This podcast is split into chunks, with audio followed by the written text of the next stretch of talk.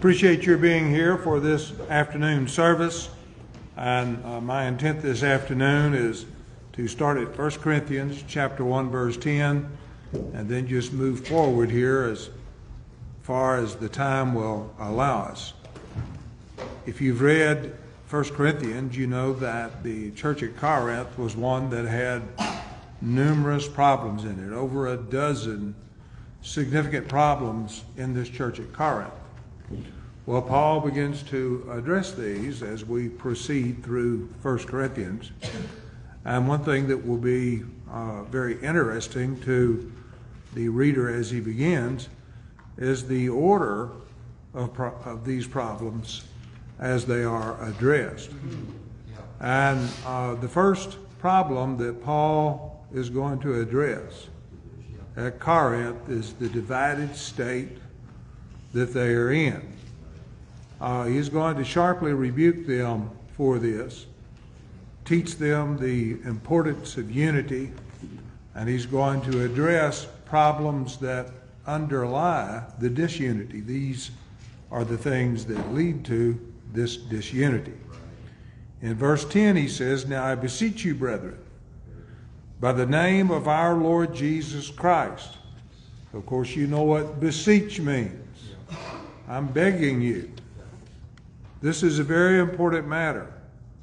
That you all speak the same thing, and that there be no divisions among you, but that you be perfectly joined together in the same mind and in the same judgment. Now, how important is this? Well, if you'll go over to Ephesians chapter 1, you'll read there where God has made known unto us the mystery of his will. This is verse 9. That in the dispensation of the fullness of times, he might gather together in one all things in Christ, both which are in heaven and on earth. What that verse is saying is that God's final gift to his beloved Son will be a unified family of God. Yes. Now, I think that God the Father knows what kind of presents his Son likes. You know, I'm terrible at buying presents. In fact, uh, my son John back there, he's good at it. He knows just exactly what his mama wants, what his sister wants, and so during Christmas, he makes me look like an idiot. they open their present from John, and it's just wonderful. And then they open their present from me, and they want to know what in the world possessed you to think that I want this. God knows what kind of gift his son wants. Yes. The final present he gives to his son is a unified family of God. That tells me this is what the son wants. And it's so important that the Apostle Paul will begin to talk about the dividers at Corinth and those who had been complicit with the divisions. And he'll say this about them. He said, I thank my God I didn't baptize any of you. Mm-hmm. That's right. Yeah. Now, if I were to say, I thank God that I didn't baptize old Philip Dukes, it is safe for you to assume that I am ticked. Paul is mad that they have allowed God's kingdom to be divided. And then he begins to talk about why they were divided. Part of this was they were following men. Some of you are saying, I'm of Paul, and I'm of Cephas, and I am of Apollos. And thank God there was a few of them saying, I am of Christ. You see, but they're following men. They're not following the Bible. And by the way, when he said earlier, we need to be of the same mind, that doesn't mean you have to capitulate to me or that I have to capitulate to you. But what it does mean is that we all have to be following the same rule book, the same instruction standard. We have to be studious in the Word of God. Now, you may say that won't work because look at all the denominations we have. The reason you have all those denominations is because people weren't doing. Right.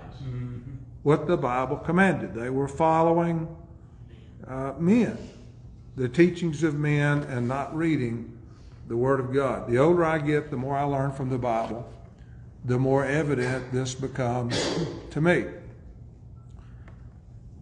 A few days ago, I went to uh, many websites of Reformed Baptist churches.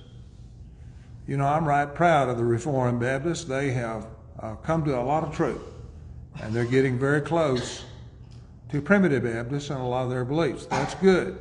But I was really surprised at how many of those websites were touting the London Confession of Faith. This is how they identified themselves by the London Confession of Faith. Well, guess what? We primitive Baptists were bragging about the London Confession of Faith before the Reformed Baptists even existed. But true Baptists do not define themselves by human creeds. Right. right. That's a point that we've long made. Yeah. And that document has got errors in it, mm-hmm. just like all human documents do. And in fact, it's got some errors in there that would uh, even be rejected by the people who wrote it.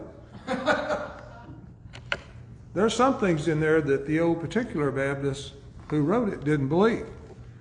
Just careless wording, uh, other things.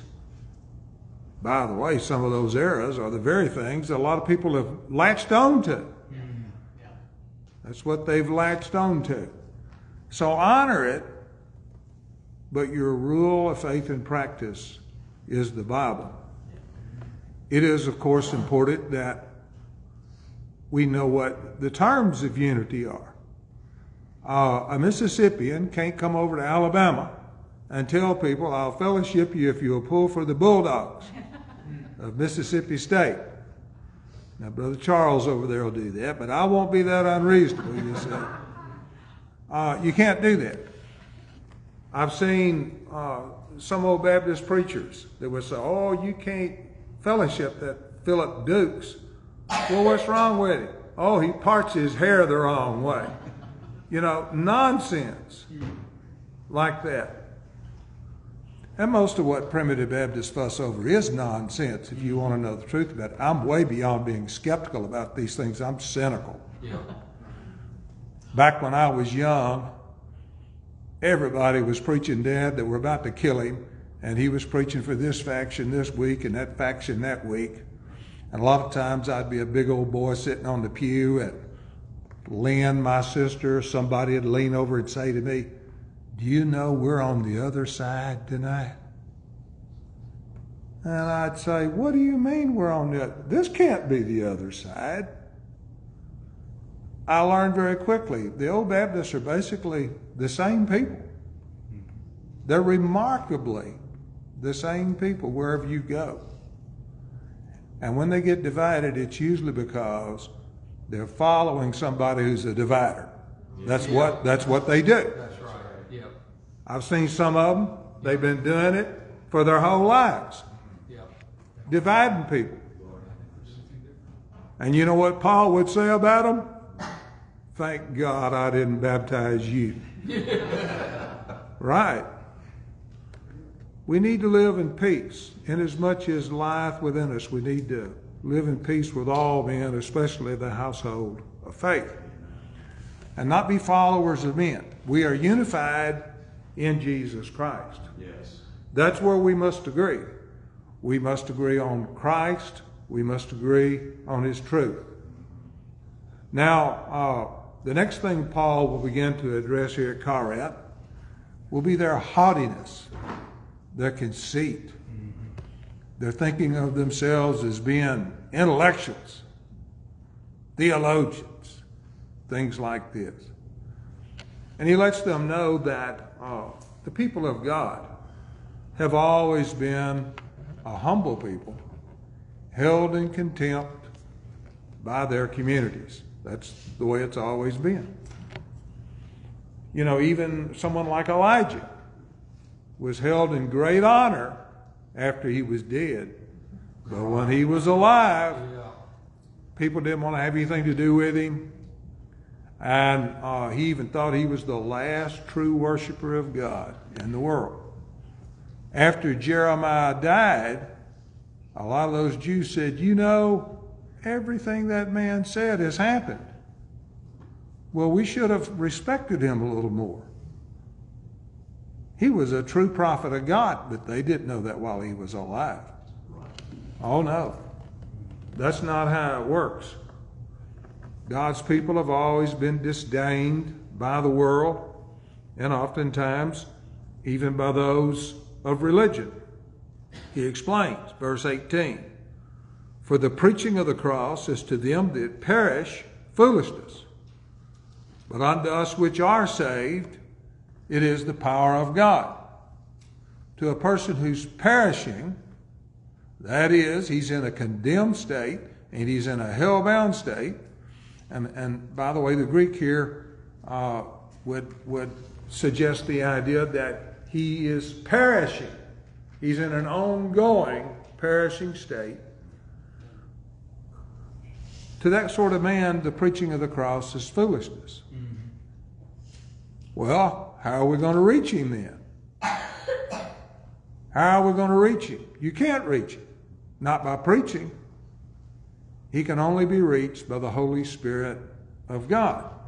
God's got to change his heart for him to receive the preaching of the gospel. For it is written, I will destroy the wisdom of the wise and will bring to nothing the understanding of the prudent. Where is the wise? Where is the scribe? Where is the disputer of this world? Hath not God made foolish the wisdom of this world? For after that, in the wisdom of God, the world by wisdom knew not God. It pleased God by the foolishness of preaching to save them that believe. God has made idiots out of all these great wise people of the past, you see. So take those old Egyptian priests uh, who were held in great esteem in Egyptian society as they directed you into the uh, worship of their multitude of gods. I think maybe they had nine primary gods and many other gods. And these priests were buried in elaborate sepulchres almost equal to those of royalty. And uh, they were counted as being very wise and things like this. Well, uh, what does the modern world think about those Egyptian priests with the things that we have learned? Mm-hmm. Well, here's what we think they're a bunch of idiots, superstitious idiots. Or think about the oracle at Delphi, held in great wisdom. What do we think now? It was somebody high on dope. you know, giving us their hallucinations, things like this. So if you are in defiance to the teachings of God, God's going to make an idiot out of you. It may be now, it may be later, but that time is coming. After that, in the wisdom of God, the world by wisdom knew not God. That is, it was in the deliberate design of God that he would not be completely discoverable through nature, logic, reason, things like this. And we can see it as we go all over the world. Let's, let's go anywhere in the world before the Bible got to it. And let's look at what those people believed. Was it anywhere near the truth? It was way off. Way off a lot of what they call religion should have been called abomination. Mm-hmm. And uh, oftentimes, uh, extreme ideas like human sacrifices and things like this, just disgusting religion. In fact, it's even difficult for me to watch shows about the old Incas or the Mayas or the old Egyptians because I'm just sitting there pained that members of my own species could be that ignorant, mm-hmm. you see. And uh, by the way, maybe they weren't. You know, what's been left you from those old cultures are the great megalithic structures built by the rich, the famous, the powerful. Well, Paul is about to tell you uh, that's the worst place to go looking for a child of God. Right. This may not have been indicative of all the people in those cultures, uh, may not have been indicative at all. But here's what we notice as we go around the world that uh, people who were not blessed with the revelation of the Bible were desperately lost when it came to having a true understanding of God. For the Jew require a sign, and the Greek seek after wisdom. But we preach Christ crucified under the Jews a stumbling block and under the Greeks foolishness. Here's one thing that's amazing to me about the Bible. The Jews very faithfully preserved the Bible, making meticulously checked copies of it as they went, and did this for hundreds and hundreds of years. Yet they could not make sense of the book.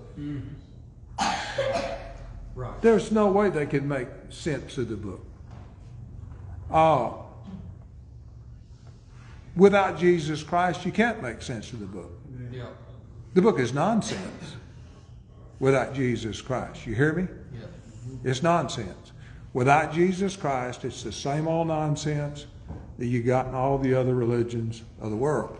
You throw Jesus in, and you have something that is brilliant Yeah.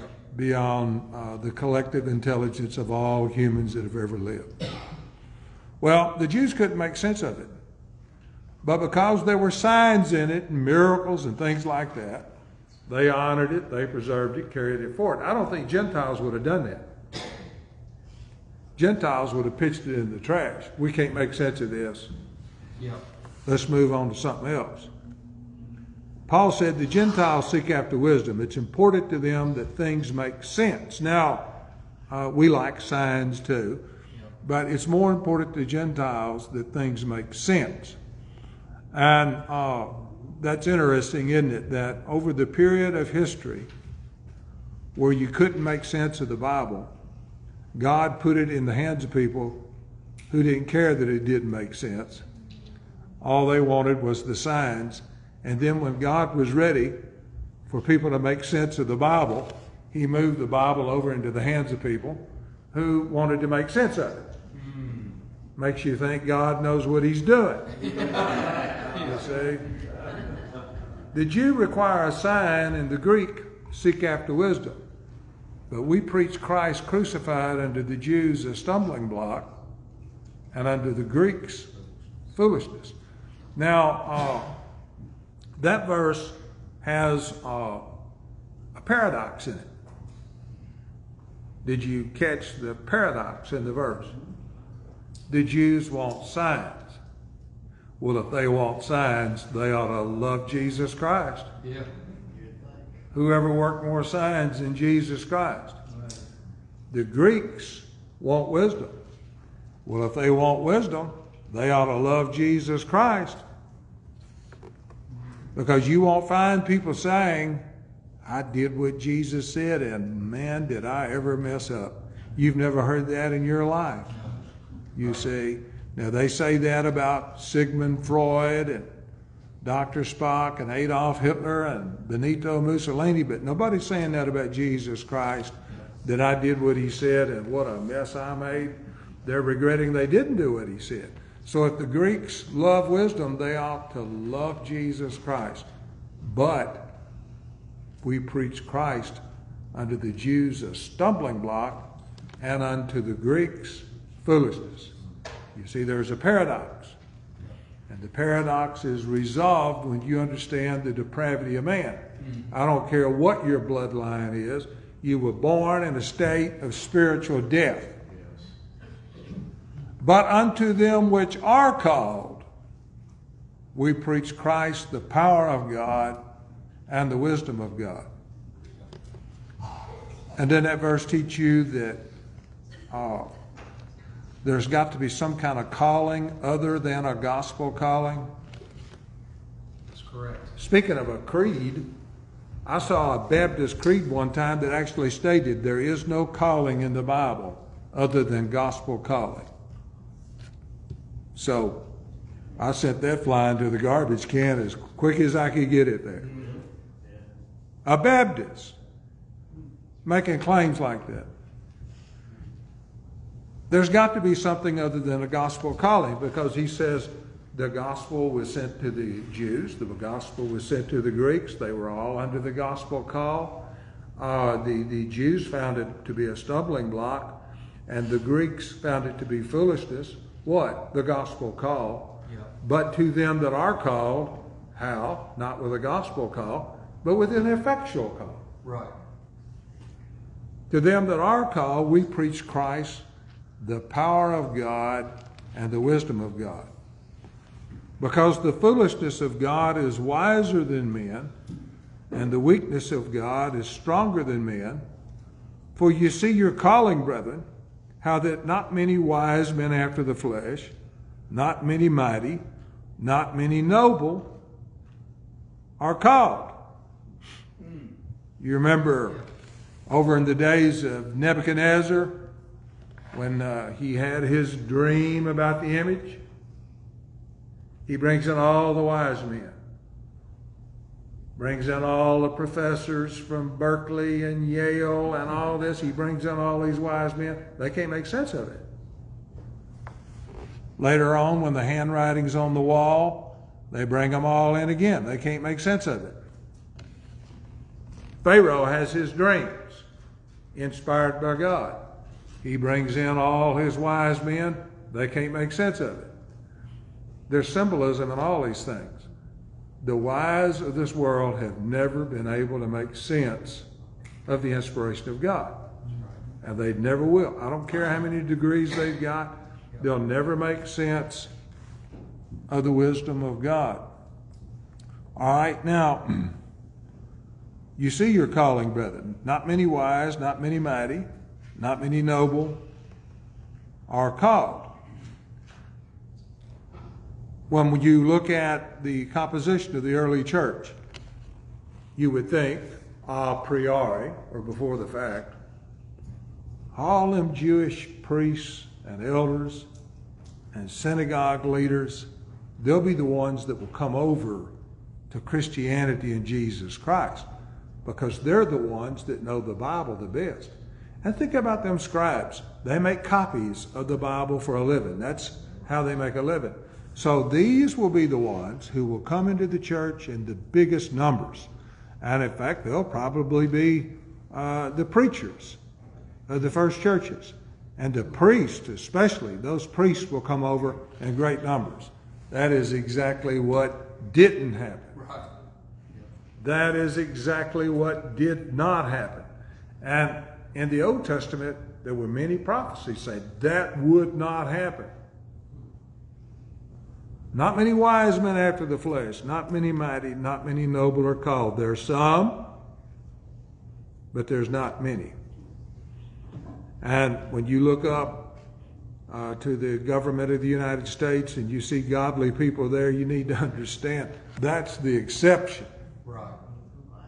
That's not the rule. That's the exception. That's there as the intervening hand of God and the result of your prayers. That's not how things usually work out.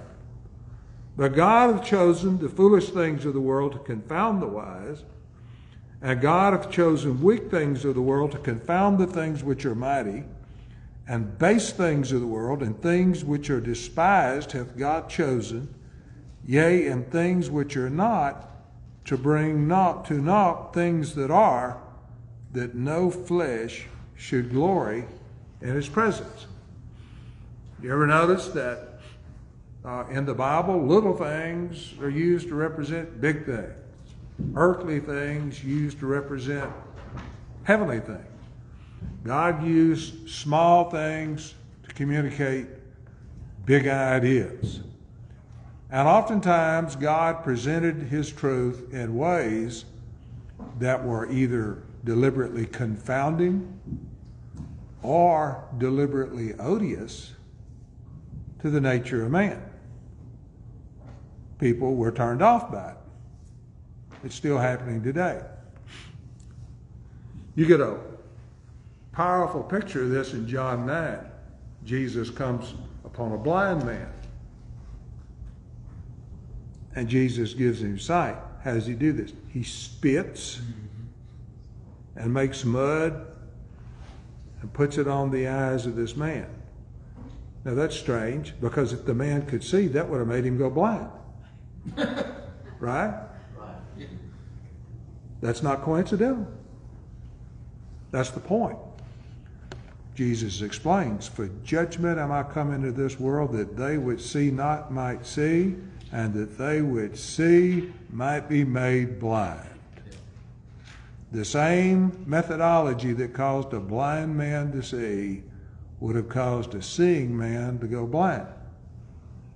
All right, now why do you spit? Do you like it when someone spits in your eyes?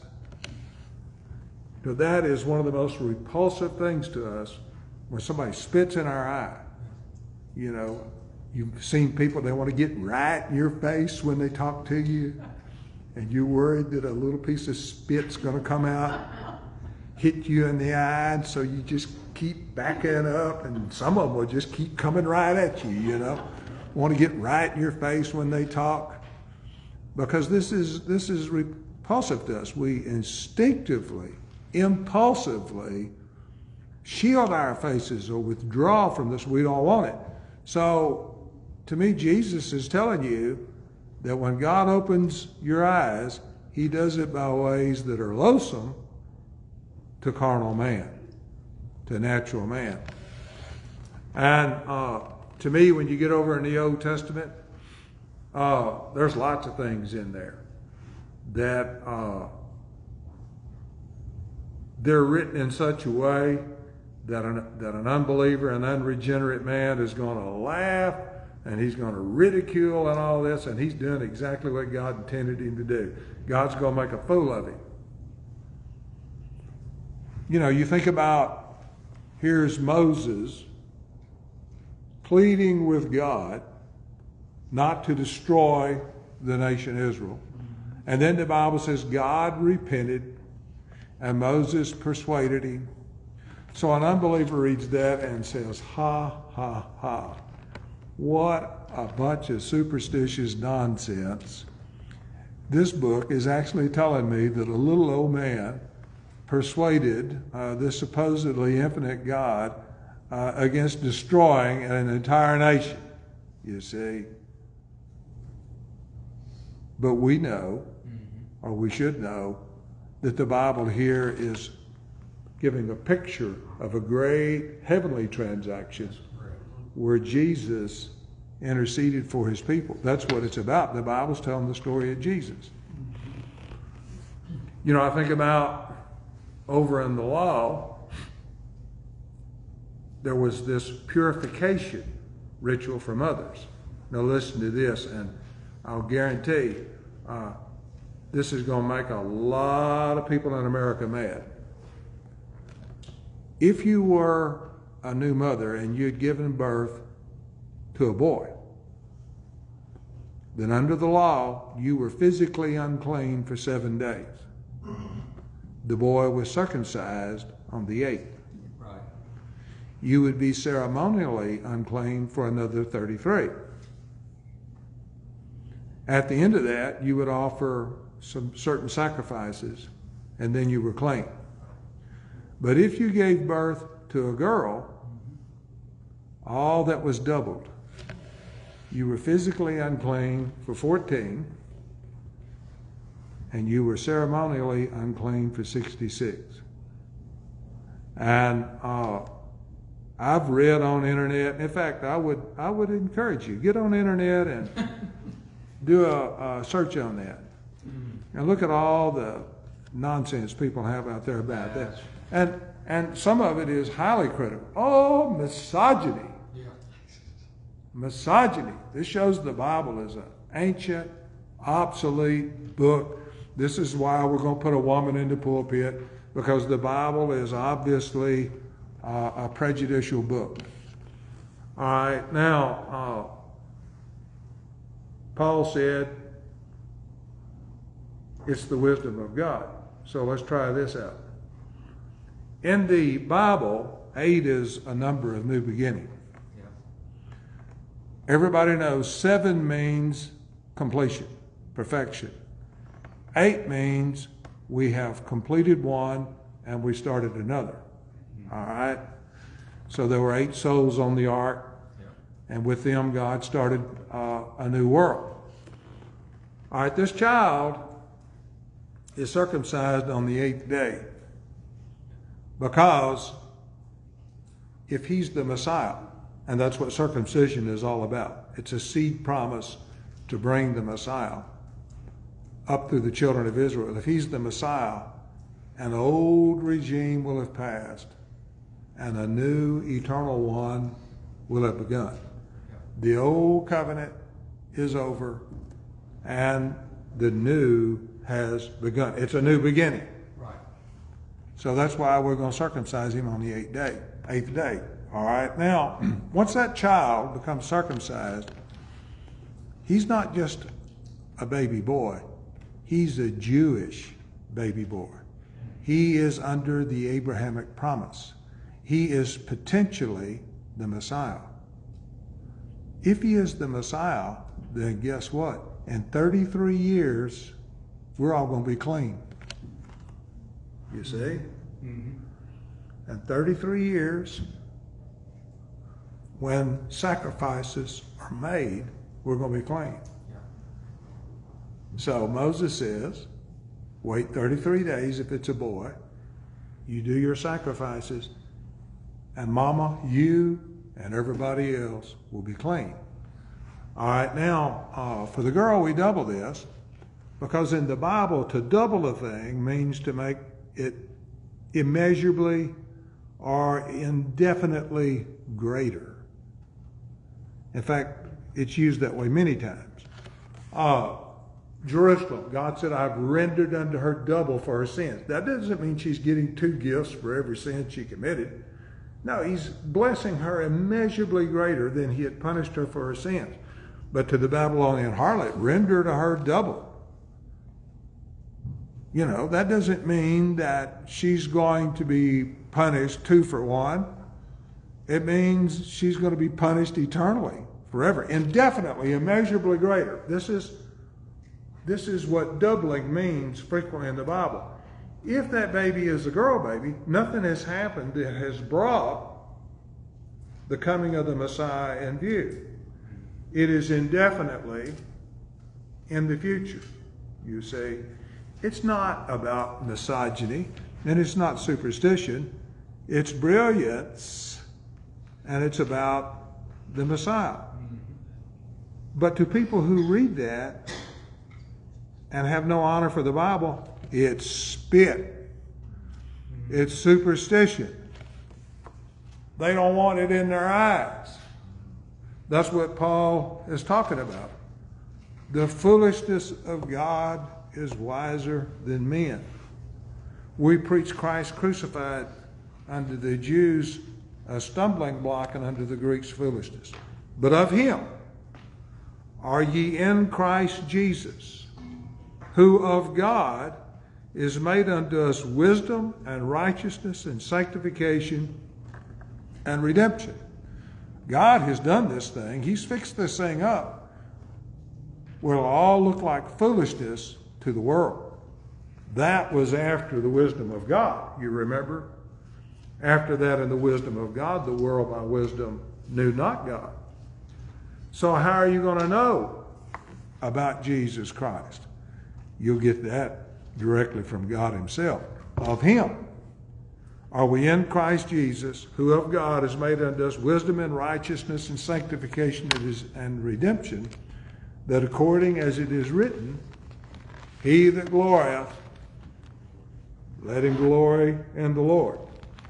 And I don't know why anyone would want to do that. It's a fun thing for me to do, right? Don't you don't you love glorying in the Lord? Uh, I've I've heard that when or I've seen when men are up in the pulpit and they're preaching about Jesus, preaching about God, their greatness. I'm always interested in that. Uh, I start going to sleep on the other nonsense, right? We love to glory in our great God. Thank you very much. Appreciate your invitation. We hope that the Lord will bless you in the year to come.